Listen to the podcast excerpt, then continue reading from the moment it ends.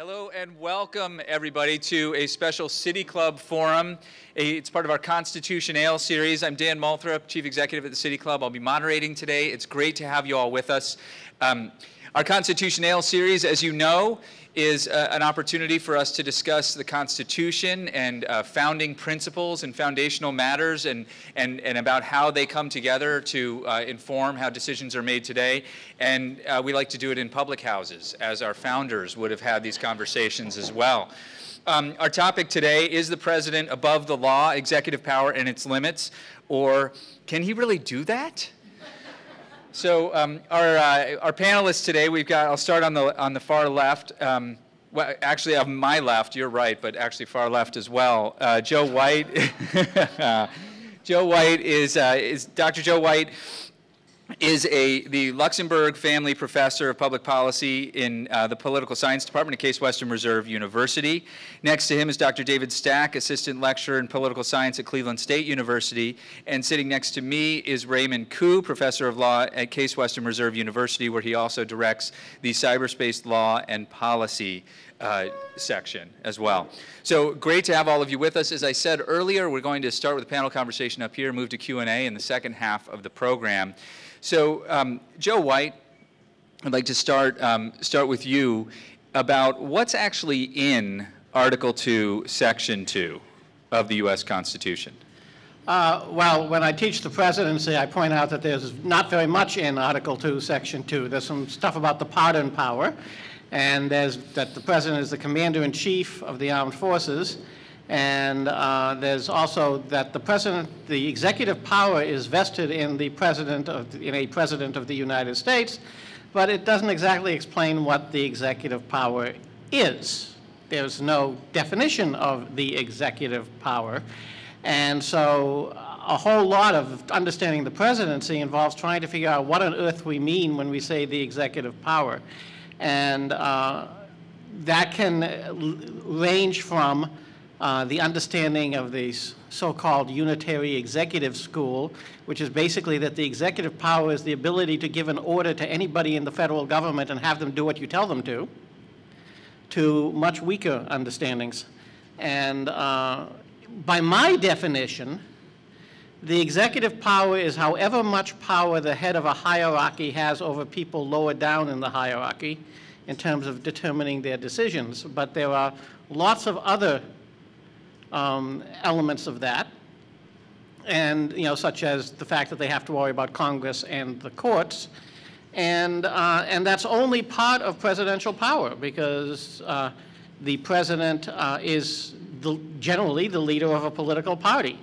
Uh, the president is generally, uh, therefore, since at least over the last hundred years, a major figure in legislation, and he has a constitutional role in legislation through the veto. That is a legislative power that is given to him. Uh, So uh, I want to emphasize that a lot of the stuff about presidential power um, is actually not about the executive power, but the most controversial stuff about the unitary executive is essentially a claim that the executive power uh, is much stronger than most of us have thought over the last 200 years. Joe White is a political scientist at Case Western Reserve University. Raymond Ku, do you agree with Joe's assessment that, um, that there's really very little in the Constitution outlining what powers the president has?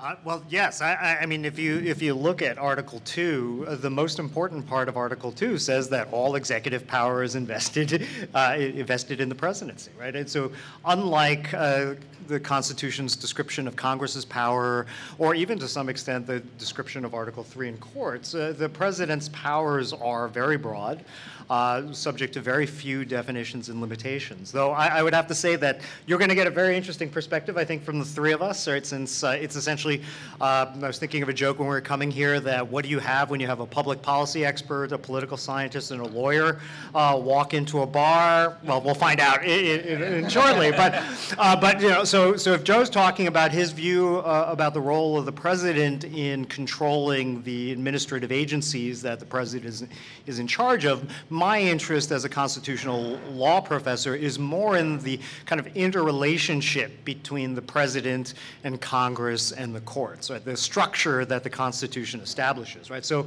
to the extent that Article 2 doesn't provide a lot of details, the court has kind of fleshed out that relationship uh, about the balance between the three separate branches over time. So we'll get to the, how the courts have fleshed out that relationship, but writ large, do you see it as a, as having been a, a good decision or an unfortunate decision that the framers left so little, or left, put in so little detail? Obviously, I'm hesitating. Uh, Yeah. So the, I, I mean, the framers were brilliant in one particular respect, right? They were creating a system of government. When I when I tell my students that uh, when you look at any particular case or any particular decision, it's very easy to kind of say, well, this they got it wrong, right? And how could the framers have thought of this system if we could reach this incorrect result at this time? Uh, but then when you step back, uh, they very much knew they were creating a system of governance, governance for people. And that we will make mistakes, and the system will make mistakes. And hopefully, the system would be strong enough to deal with those mistakes and self correct over time. So uh, I, I think that they did as best as they could, right? To quote Churchill, right? This is the worst system except for all the others.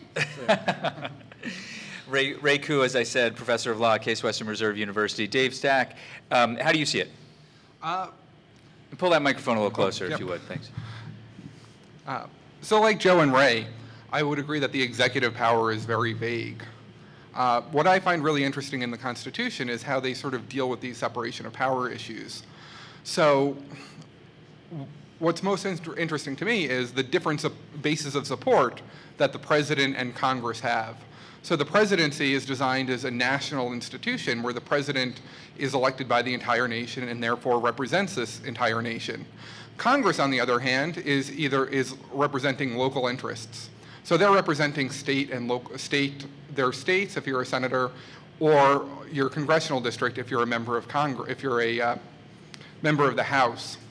And one thing that's always struck out, um, or struck out to me, is sort of the role the parties play in uniting these interests now. So when the Constitution was first uh, written, it was an agrarian nation with very sectoral interests. Now we have a system in which politics is nationalized. So I think this nationalization of politics may be really altering the balance of power between the president and Congress.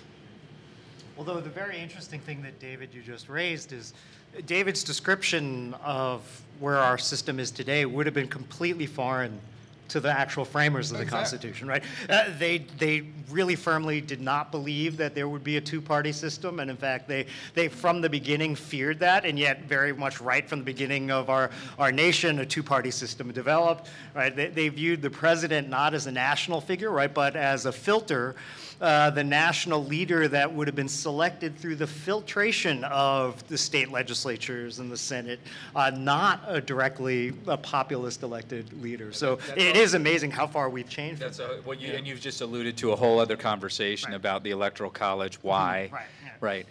Joe White, I can see you leaning in with something on the You know, tip of your tongue. there- Yeah, there's just a few comments I want to make about these, these somewhat standard views. Um, uh, First of all, the framers were, were uh, trying to create a system, but not all of them thought it would last all that long. It was a system that didn't work anywhere else it was tried, because a lot of the Latin American countries tried it.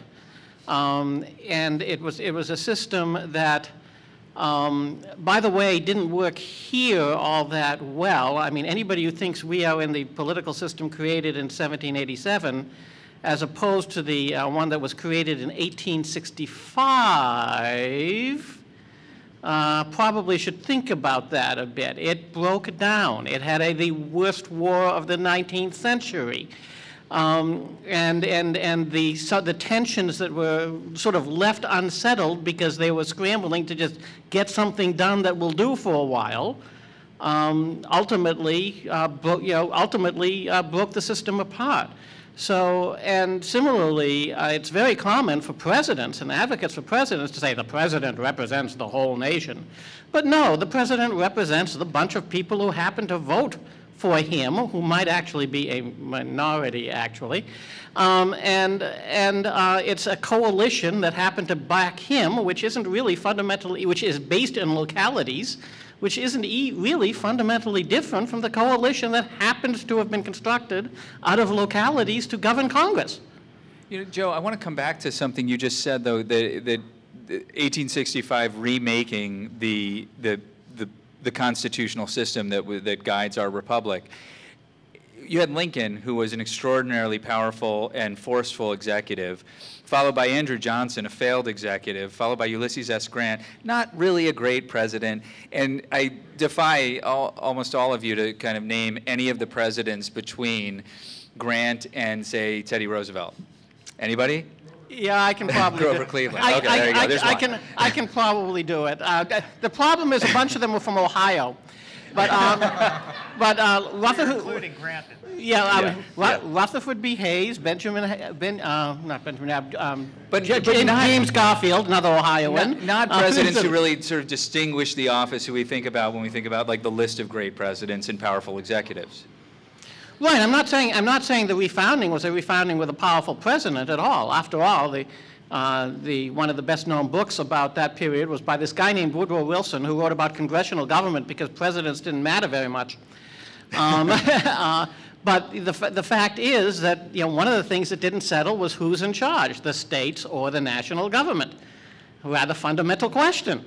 Uh, That was settled in 1865. That doesn't mean there there weren't national political conditions that let, let states have their way on things like mistreating former slaves. But uh, the fundamental question of sovereignty was left unanswered in the Constitution and was answered in 1865 with guns. Let me bring us to uh, closer to the present day. Um, uh, there's a widespread perception, and on the on the right, that President Obama had sort of expanded the authority of the executive office, and there was and was and had perpetuated a system of or sort of a, a practice of executive overreach with the, his executive orders, of which there were quite a number.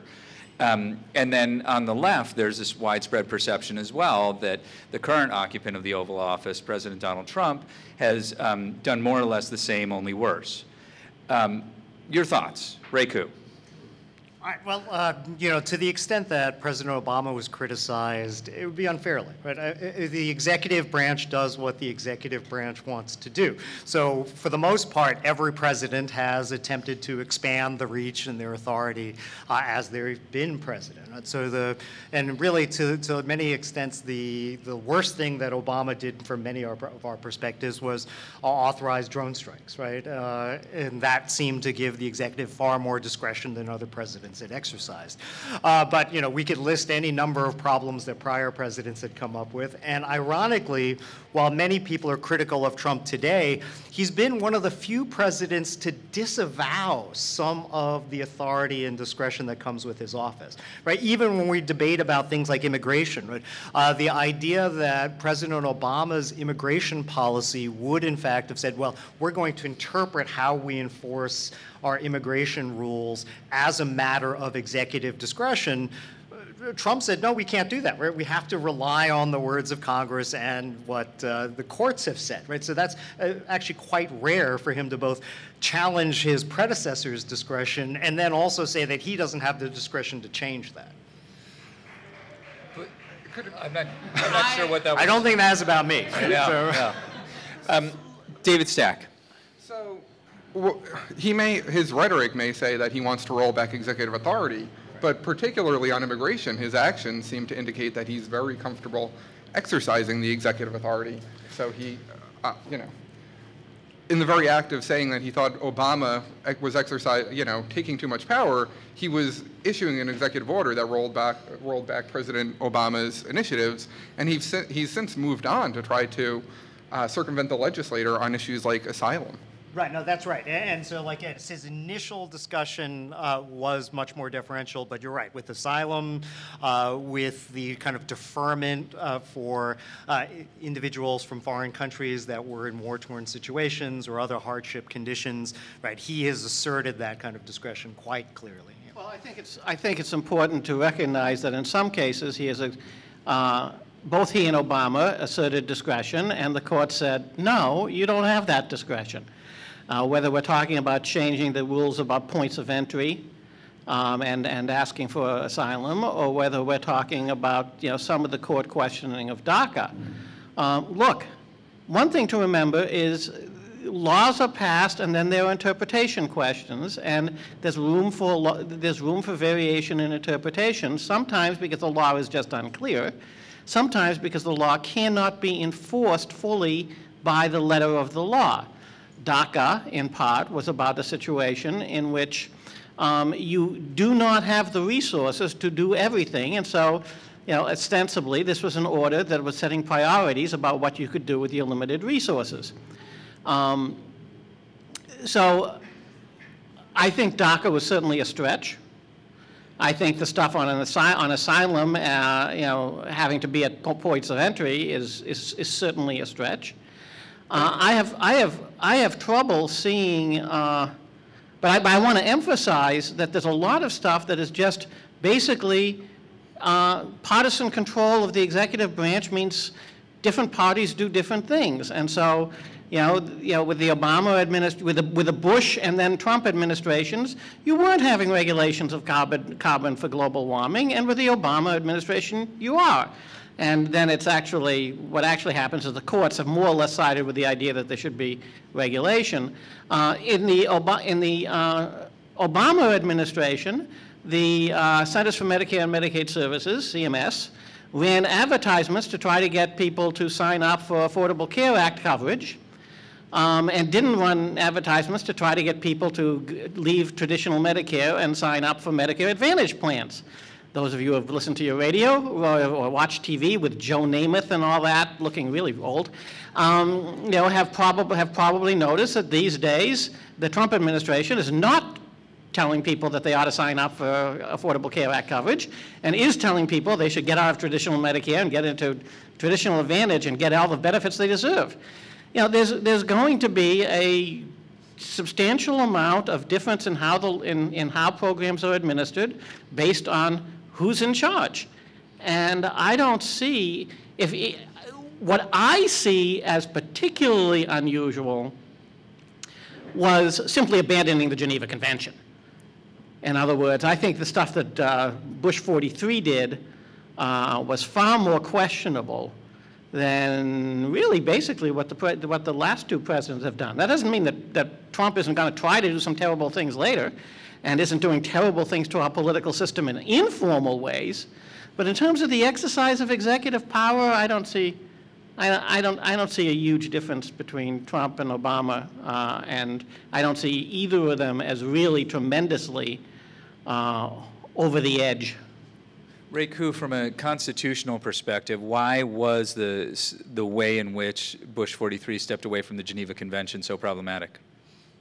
Well, uh, I I mean, not only had we, we agreed to the terms of the Geneva Convention, Congress had passed laws, uh, you know, enforcing the Geneva Convention. So, And this so is both with with regard to torture. enhanced interrogation, right, torture, uh, or uh, beyond that, the Foreign Intelligence Surveillance Act and the use of the NSA to gather information, uh, both in the United States involving foreign targets, but also just in the United States in general, right? Those were examples in which there were clear legal rules, both international and national. And uh, targeting that the president- citizens, Yes, too. and targeting U.S. citizens that the, the president chose uh, to ignore under the president's executive authority. And, and that is one of those examples where the Supreme Court has held very clearly the president's power is at its weakest. Right, when the president is not only exceeding any authority granted by Congress, but when the president is acting contrary to laws passed by Congress. Right, And so, yes, people are concerned about what, like, for example, President Trump is doing today. Uh, but I was hard pressed when I was even talking to colleagues, like, what law has he clearly violated so far? Right? There are things we're concerned about. There are uh, allegations and investigations into legal problems and perhaps law violations. But you know, as Joe was describing, a lot of what he's talking about are kind of the discretion and policy choices we normally delegate uh, to the President of the United States. Theoretically, if he had violated a law, could he pardon himself? There's no precedent, right? I, I mean, to the extent that you want to look at it in terms of what the, what the, the soul and purpose of the law is, he shouldn't be able to, right? Uh, the Supreme Court has held consistently, our framers have argued consistently, and most Americans would believe that the president's not above the law. Right, and the idea that the president could pardon himself for violations of the law would seem to be fundamentally inconsistent with It would seem weird from a, from just sort of a logical perspective, if he was found guilty of something, he would Right. probably no longer be president, so he could no longer have the power to pardon himself. And you can't really do a preemptory pardon. Right. Oh, you can? but yes. Yes, you can. Uh, Gerald Ford did it for Richard Nixon.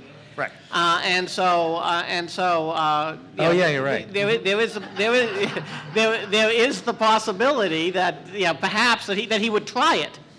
Uh, and, and this gets to the basic rule, which is all of this stuff depends on what the other people then do. So somebody decides to prosecute a president who's already pardoned himself. You know, do the, whoever, whichever police are involved, pick him up? Is he put in jail? Um, you know, do these prosecutors show up? Uh, you know, you know, what happens? You know, one of the reasons I emphasize the ability of presidents to to influence the behavior of the agents of government is that that's what government does. Everything government does is the behavior of some set of officials and agents.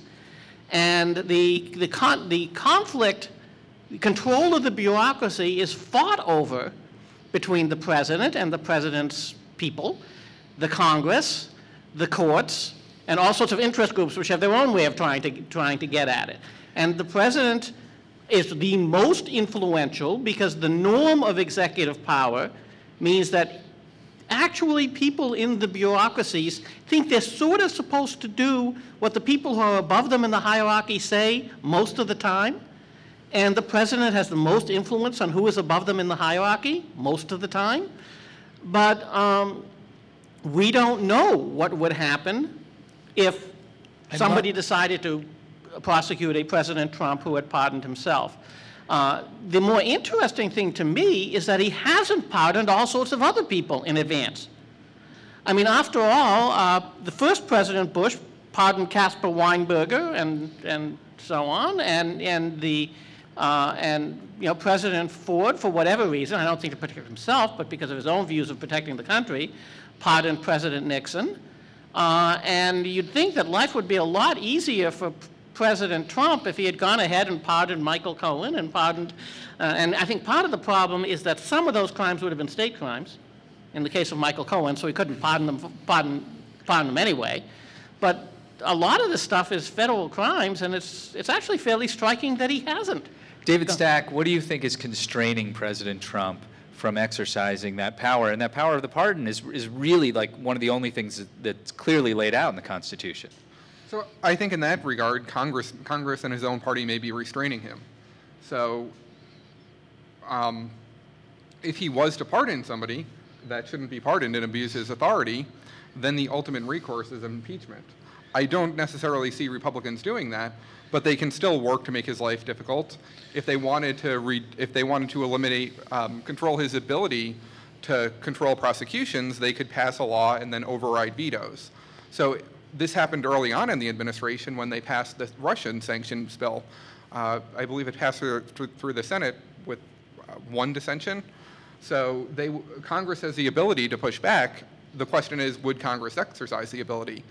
Uh, I think the Republican leadership during this whole, this um, whole presidency has been very mum on the sub- subject. They haven't pushed legislation to protect the Mueller investigation, but if they were to push, um, push that legislation and then it would fail, it would give President Trump the leeway to fire Mueller. By maintaining this ambiguity, they're uh, placing some constraints on President Trump. Joe White, is that how you see the, the constraints as well? Far be it from me to understand congressional Republicans. It's, it's, it's, it's, it's not a whole lot easier than understanding Donald Trump. Um, I, I do think that uh, they've made their deal, that they're getting a lot of what they want from this president, but I don't think either they or that president know how far he can go before the public pressure is too negative. I mean, the Senate Republicans got through this election, but the House Republicans didn't. And, um, but, but I, you know, I, I suspect that at some level, Trump hasn't pardoned people because he doesn't think he's guilty anyway, so what the heck? Uh, I, I, I'm, I'm not going to speculate further on, on, on what he's thinking. So, It would be, it would be sort of admitting guilt to go ahead and pardon Cohen and, and pardon uh, whoever else is in Mueller's sight. And this is not a guy who admits guilt very easily. but some of these guys have already pled guilty, they pleaded guilty to a variety of crimes. So, um, it, But if they'd known they would be pardoned, they wouldn't have. Yeah, right. So, in the last 25 months, we have heard pundits um, speak often about uh, using the two the two words constitutional crisis, and probably more often than we've heard in our lifetimes in that in that brief amount of time. Four days from now is the deadline for uh, the decision about uh, the the wall. A- And the, the president has said that if he doesn't get what he wants, he'll just go ahead and declare a national emergency, emergency and build the wall by, through that declaration. Now, I- I'm pretty sure the Constitution, I, I just read over Section 2 of, um, of, and of Article 2 of the U.S. Constitution. I'm pretty sure the word, the phrase national emergency doesn't actually appear in there. Um, Am I right, Ray Ku? You're right. Okay, good. Um, do we get like what defines a constitutional crisis and, and at what point do we i mean because people are like oh it's a constitutional crisis. Oh it's a constitutional crisis. But are we actually a const is, is could we get to a constitutional crisis and what would that mean? Well, we easily can, right? I mean, to go back to Joe's historical frame, right? I mean, but we've had many of them, right? Uh, So, um, you know, could the president put down a rebellion uh, under George Washington's presidency? Could Thomas Jefferson uh, purchase the Louisiana territories, right? Could, could Abraham Lincoln engage in a blockade of the southern states? Uh, e- even though technically that might not not have satisfied the laws of war. right? And Um, suspend habeas corpus and while he was suspend at it. habeas corpus, right? Uh, so, so there, there, there, you know, certainly we like to think of the crises of the day as perhaps more important, and certainly it's more pressing to us. Um, but you know, to go, one of the most important cases in constitutional law involving presidential power uh, involved, you know. Um, the, essentially the president seizing steel mills, right, during the Korean War, uh, under the idea that they needed to maintain steel production in order to keep the war effort going. And that was where the first Supreme Court really truly presented for the first time the question of can a president declare a state of emergency? Uh, based on war issues, even though Congress had not only not authorized him to do it, but had actually considered and denied the president the authority to do such a thing. Right, so uh, at least President Trump has a National Emergencies Act that he can rely on. Uh, whether or not anyone actually believes what he would declare as a crisis at the border is actually a national emergency is a different question. I just, I just want to emphasize that at some level, there is a constitutional crisis. We can't pass appropriations bills. Uh, The government is totally screwed up. Uh, You, you can't run agencies, federal employees don't get paid, it's going to, it looks like it might well happen again. This is a constitution that isn't working. Now, is it really horrible on top of that if the president tries to build a wall without having money appropriated for it? Yeah, that'd be really bad. But I don't even know if people, if, if, if he'll be able to do it if he declares he's going to do it. I don't know what the courts are, go- are going to say because it, it's sort of like, at some, at some point, on the one hand, there's a statute, but on the other hand, the courts have to decide, oh, come on, is this really the kind of emergency that the, that the statute allows him to do this for? Uh, so, so I don't even know what's, what's going to happen. It was, to me, it would be a violation of the understanding of the Constitution, whereas, of my understanding of the Constitution, whereas failing to agree on appropriations is actually perfectly predictable under the Constitution, terrible, but is, you know, it's, it's just the Constitution not working. It's not the Constitution being violated. Which of those constitutes a bigger crisis is for you to decide. Well, this is where I'd also say again, to, it's a process, right? So it's not that the Constitution's not working, it's a Constitution for people, right? And to the extent that Congress isn't exercising its authority in a way that might check the president, or, for example, make sure that we pass an appropriations bill that is veto-proof, to the extent that the president can't hold the country hostage over some definition of a wall, uh, which he still hasn't even, doesn't have the legal authority to fully build, even if he has the money, right? They have to appropriate the land, uh, pay the various landowners that they'll have to take their property from. Uh, so, you know, at some point, our elected officials uh, need to stand up and do something. Uh, otherwise, we wait another year and a half or so and vote them out of office, right? So, again, when I talk about a system that was created, that's unfortunately part of what we have to deal with. Is sometimes the system takes some time to resolve itself, and ultimately, we're dependent on that, right? It has to work if it only works if we work in it. David Stack, as this unfolds over the course of this week, what, as a political scientist, what are you watching for in terms of where the constitutional authority uh, versus the political power lies? So I think with, in particular with immigration issues, President Trump has a lot of popularity within his own party.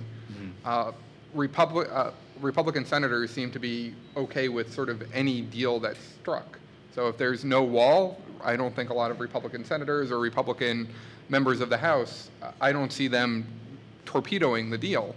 Uh, what they don't want is a situation where they vote for a compromise and then President Trump um, pillories them for that, and then they're in, then they would be in primary trouble, uh, trouble for primaries. So they don't want to get primaried. Um, so I think essentially what the wall comes down to is, and it, reaching the deal is what President Trump feels like on Friday morning or Friday afternoon. So if there's some positive news reports on Fox News, then maybe we'll be seeing a budget, a budget deal.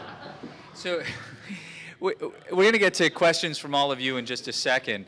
Um, one of the things that is really, I, I think, actually kind of exceptional about uh, about America, about this republic, and I'm not a, a big fan of the whole American exceptionalism thing, but in a lot of places that have uh, what they would refer to as democracy, often you have an authoritarian president who suspends Congress or suspends Parliament or something like that.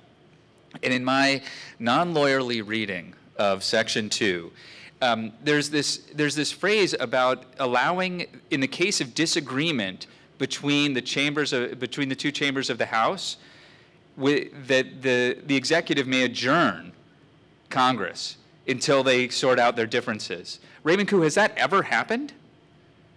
You know, that's a good question. I don't know to my knowledge if that has happened, but Joe might, Joe might know more in his historical perspective of the presidency. Nobody talks about that power um, that I'm aware of.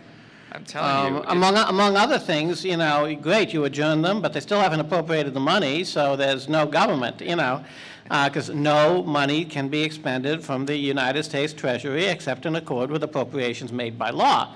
So um, certainly for this kind of problem, you know, adjournment doesn't solve the problem.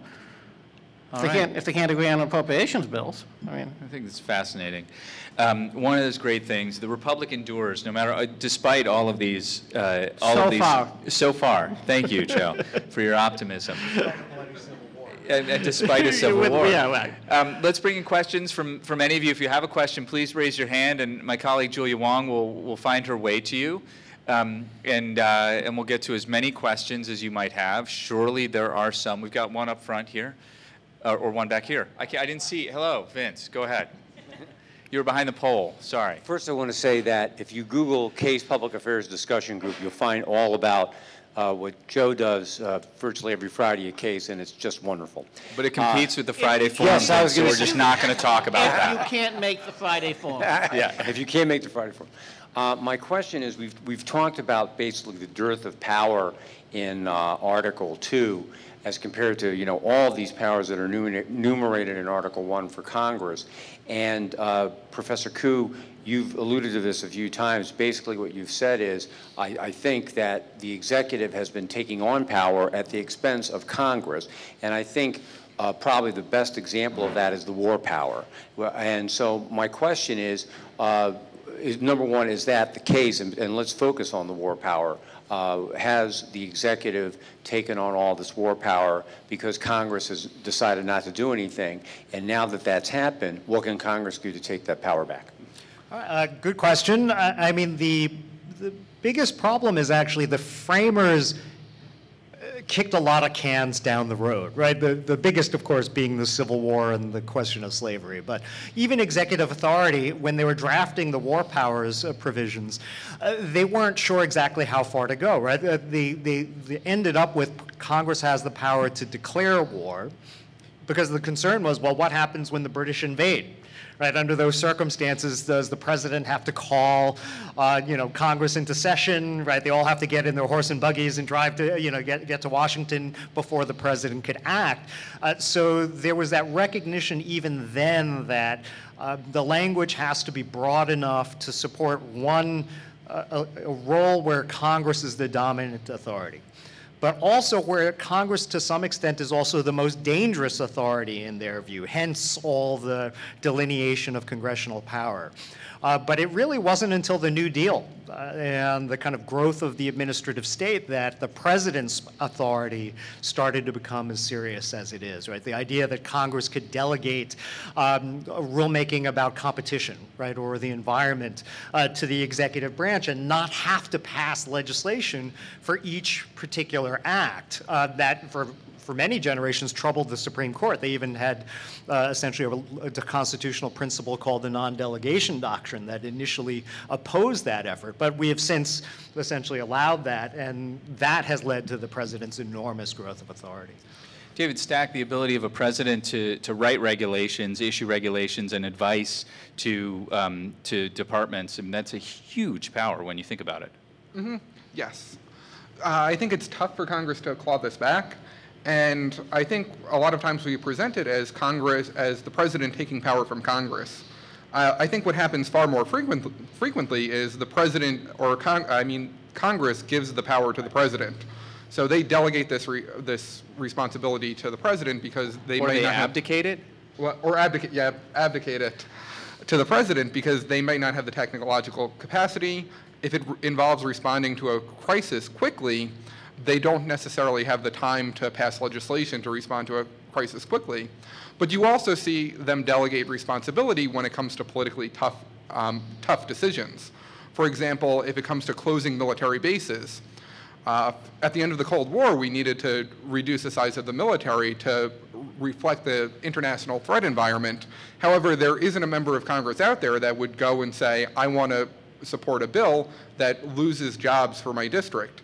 So they delegated sort of their legislative abil- legislative law writing ability to a committee and later on the president to figure out which bases to close and then voted up or down on this bill. So when the president gives Congress political cover, the president, uh, Congress is all about that. Um, so I don't see Congress necessarily wanting to take back their responsibility because responsibility means they might be, they might lose votes over it. Well, if, if I may, uh, there's, there's different situations, okay? There are situations where Congress has given the president power, whether we're talking, I mean, the BRAC, the Base, Base, Base uh, Reduction Act, is actually to a committee, not exactly to the president, right? Um, But uh, creating the president's budget, creating the ability of the president to propose a budget, um, and therefore review all the estimates from the individual agencies rather than the agencies submitting them directly to Congress, which was a situation before 1921. Uh, Fast-track trade negotiation authority. I mean, there's this, you know, reorganization authority. There's a series of situations in which Congress has created presidential institutions, in most cases, in a way that gives the president a substantial first mover advantage, but the president proposes and Congress still disposes, okay? Um, And it's, it's helpful to Congress to have the president make the first move, because if they like the move, but some other people don't, they can accept the president's move and blame him. And if they don't like the move, uh, and they change the move, then whoever they heard is mad at them, but whoever they've saved from the president likes them. So having the president move first is in the political, is politically helpful on average to the members of Congress. But a lot of the delegation actually is not to the president, it's to the secretary. Most laws say something like, the secretary shall, the secretary shall, the secretary shall, the secretary of HHS, the secretary of labor, the secretary of the treasury, or whatever. There's a tremendous amount of delegation which is to the executive branch, but not directly to the president. And the big question is, when you have delegated to the secretary, does that mean the secretary has to do exactly what the president says? And in some answers, situations, the answer is clearly no, because the president doesn't give a damn and the president doesn't know anything about it. Um, and that's true of a lot of delegation. But you know, the reason the appointment power is so is much more important than things like executive orders is that uh, is that the president still has the greatest role in, in appointing the secretary or the administrator or the director or the bureau chief or whatever. Um, so, so the appointment power is still basically the heart of executive power. And if I could follow up on Joe's comment, this is actually one of those issues that's getting some press, but not as much as, you know, a constitutional scholar or the professors up here in this panel would probably appreciate, uh, which is the, the number of interim executive appointments that this current administration has, right? So to the extent that we care about Congress's delegation of authority to the president and the con- Congress's role to control some of that authority, s- the Senate's advice and consent is fundamental in that process, right? And right now, there are many heads of departments that are political appointees uh, that are in those roles without having gone through uh, the Senate's advice and consent process. And that go- does go to Joe's point of that certainly makes them a lot more amenable uh, to listening to what the president wants them to do, uh, and does so in a process that kind of skirts one of the branches of government. But meanwhile, underneath those layers of interim appointments, which are the same as recess appointments in many ways, is the administrative deep state of people who have been there and they'll be, th- they, they were there before, before President Trump got there, they'll be there when President Trump leaves and whoever comes next. Well, I'll, as a, I'll admit that my father worked for the USGS. Uh, so, as the son of a career civil servant, uh, I wouldn't say deep state, but public servant uh, would, would, would be a, an alternative description. And, and yes, I, I- I mean, the, no, the number of people I know who've worked at the Department of Justice, the Environmental Protection Agency, and other in various branches of government, they take their job seriously as public servants. So, so yes, is there a little bit of a pushback if the president says that uh, you should r- separate children from their parents and that's consistent with immigration and resettlement policy? The career people will say, in fact, no, you know, Madam Secretary, uh, no, Mr. President, that is not, in fact, consistent with the rules we promulgated, promulgated the regulations that are in force, and so on. And, and in some respects, that is a very important check in our democracy. So if you don't like it, it's the deep state. If you do, it's civil service. Yeah, right? I was using air quotes, you Yeah, couldn't see yeah, that. Yeah. Our next question, please. Uh, My question is for Dr. White. You mentioned how um, the president has wide parameters of power and that the people that work under him are supposed to do as they're told. And I guess that makes me very, very nervous in that people can do things possibly later on we'll find are illegal or a bad idea. And it reminds me of after the Second World War when people said, I was just doing what I was told, I was following orders. And when we find out something like separating families, excuse me, um, can those people be held responsible if something is found that he's done or ordered illegal? Can we, or are they just going to say, I was following orders and just get off? Well, in terms of finding people responsible, that's actually more of a Professor Ku question. My guess is no. Um, but uh, I, I really think it's important to understand that there's a conflict of various principles that the people in the agencies can be following. And we don't generally understand how strong the principle of the legitimacy of the order from above is, okay? Um, and so people who talk about the deep state and about the resistance of the bureaucracy to the president, um, I think sometimes seriously overstate that.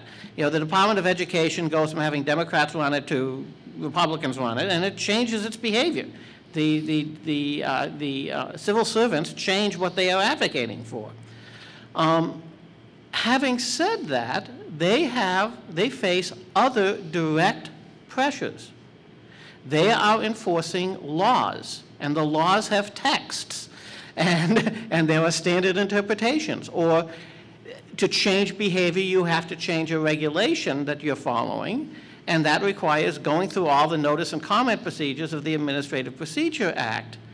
Or um, there's, you know, plenty of situations where you change something and you get sued.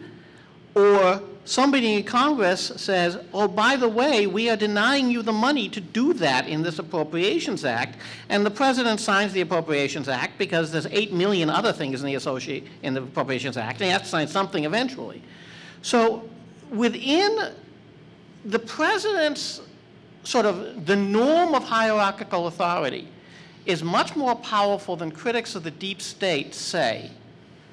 Uh, at the same time, uh, there are many bases for resistance, ranging from the uh, personal values of people who've been trained in a certain way to the pressures from Congress, the pressures from the courts, and so on. Now, in the case of immigration, if we're talking about ICE, the people in ICE basically agree with the president. Their union endorsed Trump in the 2016 campaign, right? They're believers. But I don't know, if you're talking about the antitrust division of the Department of Justice, or you're talking about, you know, some other parts of, of the government, including potentially the United States Army, not so clear. Let's go to our next question.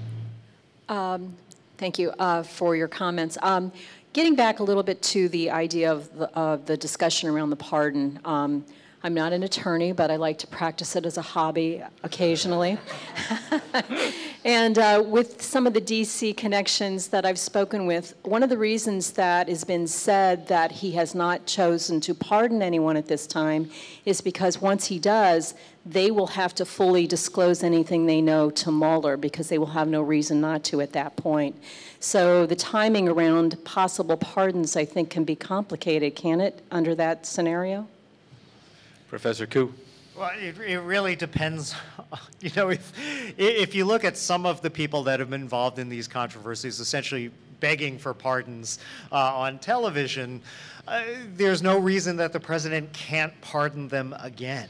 Right? And, and that is the danger of this situation, right? A lot of our legal practices are just that they're practices. They, they depend on a series of norms in our behaviors and our understanding that there is such a thing as law. And uh, I think what scares everyone, it's there's no evidence to demonstrate that this is go- definitely going to happen, but it's the potential that you know, this president could act in ways that totally throw out all of those norms, right? And so, if you could, if you could pardon Michael Cohen, yes, it's possible that Mueller will call him uh, to give testimony, and if he resists and he's charged with perjury, uh, they could pardon him again, right? So. Uh, the, the bigger question is whether or not he would actually, in any other context, have to give a declaration uh, that, that would not be subject to that. But the way our system works, if he's claimed to have lied, we'd have to somehow prosecute and prove that. So uh, the pardon power is always there in the background. I- I think Go ahead, if- David. If we're at the part where he's, if we're at the part where he's pardoning um, Cohen, he's probably going to direct the Department of Justice to ignore any future violations. Interesting. All right, another question. Hi, can you, can the panel speak to the emoluments clause? It sounds like someone might have violated it, but it also sounds like it's not that big of a deal. Um, So can you speak to, if, is that a presidential power that has been violated, and if so, what happens next? Well, the biggest problem with the emoluments clause is there is not a lot of precedent on it, right? So, so we know historically, even George Washington received some gifts from France through former employee, you know, uh, staff members of his. Uh, but yes, as a constitutional provision, if you think about the purpose behind it, right, which is uh, to prevent the president from potentially being corrupted or influenced by gifts from foreign countries or foreign nationals there's clearly a concern, right, when uh, one could establish a link between foreign countries and individuals and uh, the financial interests of the President of the United States. Uh, but like a lot of ethic, ethics problems in the United States, we, we go often by two rules. Right? When is there actually a problem of ethics, and when are there is there an appearance of ethical problems. And I think what scares most of us now is that the, administration has really taken the position that the appearance doesn't matter.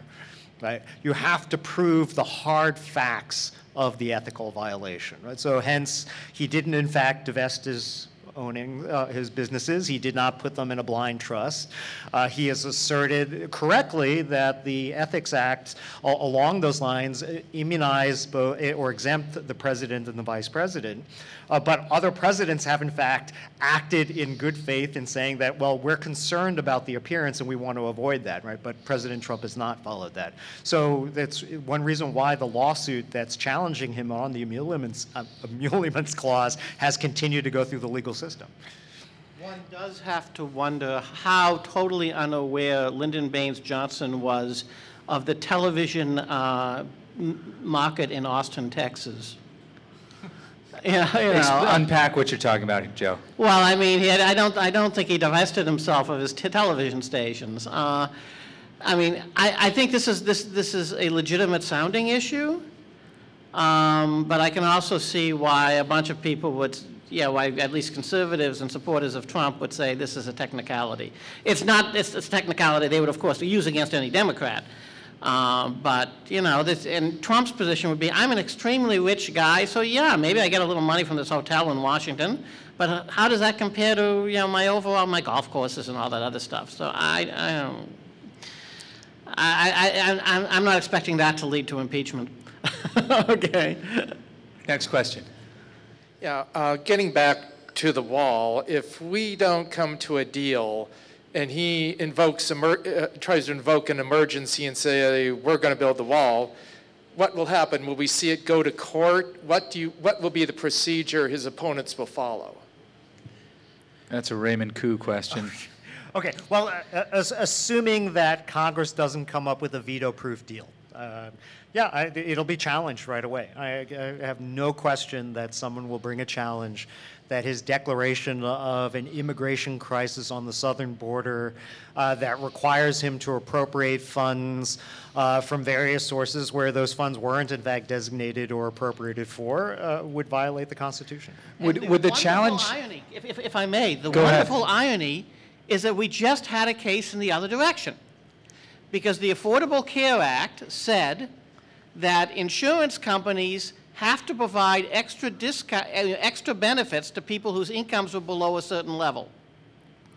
And, um, and, and therefore they had to provide, uh, to reduce the cost sharing in the silver plans from the, from the Affordable Care Act so that it'd be much better benefits. Um, and, uh, but, but, it didn't, but it didn't automatically require that the money be provided. So the money had to be, had to be appropriated each year. The Republicans in the House refused to appropriate the money. Obama spent it anyway. The Republicans in the House sued the Obama administration for spending money that wasn't appropriated. A district court judge in Washington said, you know, they you know, refused to throw out the case, so said the House Republicans had standing. Um, and, uh, and then, of course, Trump won, and after about nine months of back and forth as to what they would actually do, uh, basically the, the Trump administration conceded the case, said, well, we don't want to spend this money anyway, so we're not going to defend the position anymore. It's rather hard to figure out, I mean, Ray may have ideas, why the same logic, I mean, ex- except for the claim about the emergency, but there was, by the way, a very strong claim about an entitlement in law for the, for the, uh, uh, for the uh, cost-sharing subsidies. Uh, You know, it's really hard to see, at, the- at a minimum, the question of standing seems to have been settled. Um, And uh, so I assume the House Democrats will sue. Does that- So, so just to, to be clear, I mean, sometimes these challenges require standing, right? So you can't, the, the emoluments, the reason there hasn't been a solid uh, challenge on emoluments is because nobody's got real standing that, that has held up in court. Who would have standing in the case of the president, say, if we game this out and the president, you know, says, I'm going to build the wall, declare the national emergency, who has standing to oppose him? A- a- According, according to the judge on the, on the cost-sharing subsidies case, the House of Representatives has standing. Right, yeah, so what Joe's describing and what Dan has talked about too is a constitutional requirement that anyone that brings a constitutional challenge has to have standing. That means they have to have been injured, they have to have suffered injury in fact. Uh, The, the remedy that they're seeking has to essentially deal with the problems that they're claiming. And uh, the court has been reluctant to grant really broad uh, cases of standing. So the idea that just Congress could sue because uh, they're unhappy with something that the president has done is actually a very foreign proposition to what the Supreme Court has done in general. But as Joe points out, uh, under the Obama administration, they, they were more than willing to say, yes, members of the House could sue the president. They have actually been injured enough to seek redress in courts rather than try to solve this as a political matter uh, through that system. So yeah, there is no doubt that members of the Congress will in fact bring that lawsuit uh, So- immediately. So there are also others, though, who might bring a lawsuit. I mean, you could, you could see the ACLU, you could see the city of El Paso, for that matter. I mean, are, City of El Paso really leaps to mind. And uh, I think there were some made-up plaintiffs in addition to the House for the, uh, for, for, for the, uh, s- for the cost-sharing subsidies case. But it's we real are a easy to see. nation of the rule of law. But it's There real- is but it- no made-up plaintiffs. uh, made-up plaintiffs. Uh, But it's, it's real, it's real easy to see the city of El Paso, among others, as, as just an obvious plaintiff in this one. Okay, we're going to do one more question. if it was revealed from the Mueller investigation or whatever that uh, Trump had borrowed $50 million from a Russian oligarch and still owed that money to a Russian oligarch, what would be the constitutional uh, repercussions of that, if any? That's yours, Raymond Ku. Yeah, it, it, it, it's, it would be a huge test for Congress, right? And more importantly, I think at this point, it would be a test for the Senate. Uh, I think that given the last election and the Democrats taking control of the House, something that clear from the Mueller investigation would easily be an impeachable offense. And, and in fact, if uh, before coming here, I was just kind of curious, and I, I, I did a Google search for uh, things that Trump has done wrong or laws that Trump has broken, and you can find any number of websites with here are the top 10 impeachable offenses, or here are the top 15, and any number of them vary. Uh, but the idea that a career prosecutor like Mueller would come up with something like that would be easily uh, an offense that pretty much any uh, member of Congress would vote for. And so the real question is what the Senate would do. Right? We have impeached multiple presidents. We have never removed a president from office. And so, yes, to the extent that the House could file, you know, impeachment and pass it, it doesn't mean that the Senate would do anything with it, in fact, right? And so the Senate has, uh, by one vote, right, uh, avoided actually um, impeaching Johnson. Uh, But, um, you know, otherwise, uh, you know, I'm not quite sure what'll happen in the end. David Stack, what do you, what does your political prognosticator, your inner political prognosticator tell you about, should that happen, what would the Senate do? What kinds of pressure would they be under? Uh, I think they would be under a lot of pressure, but a number of a number of Republican senators aren't really feeling um, electoral pressure right now.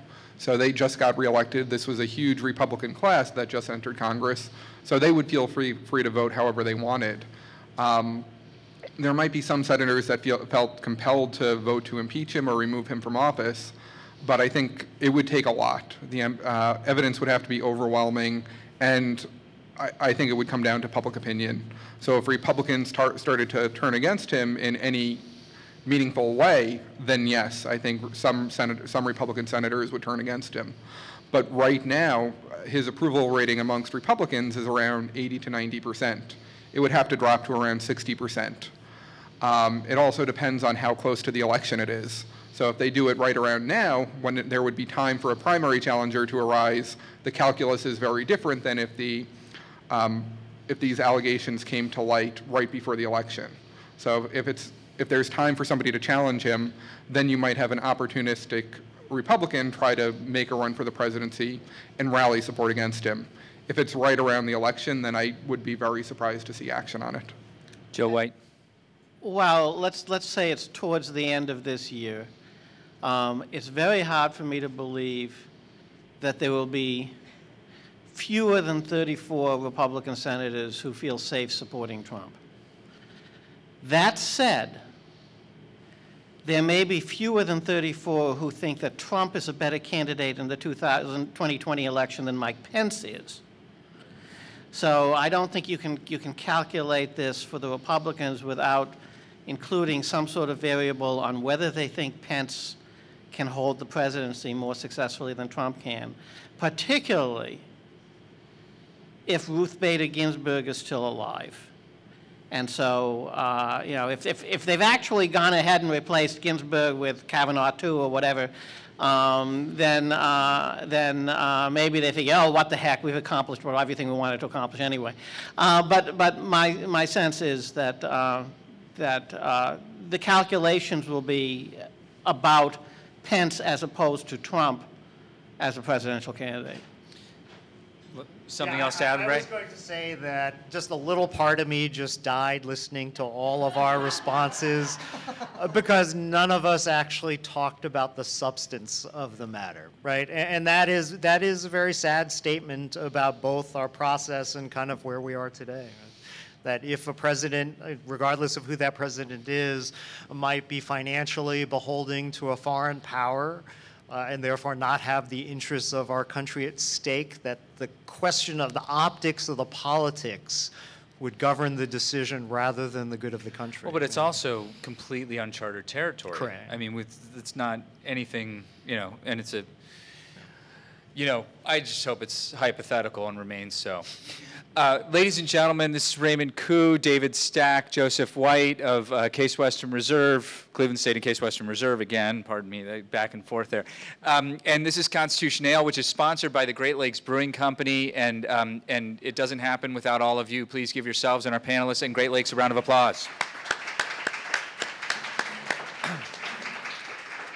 The next program in the Constitution Ale series is March 11th, and we'll be discussing the Fifth Amendment. But for now, our forum is adjourned. Thanks for being here.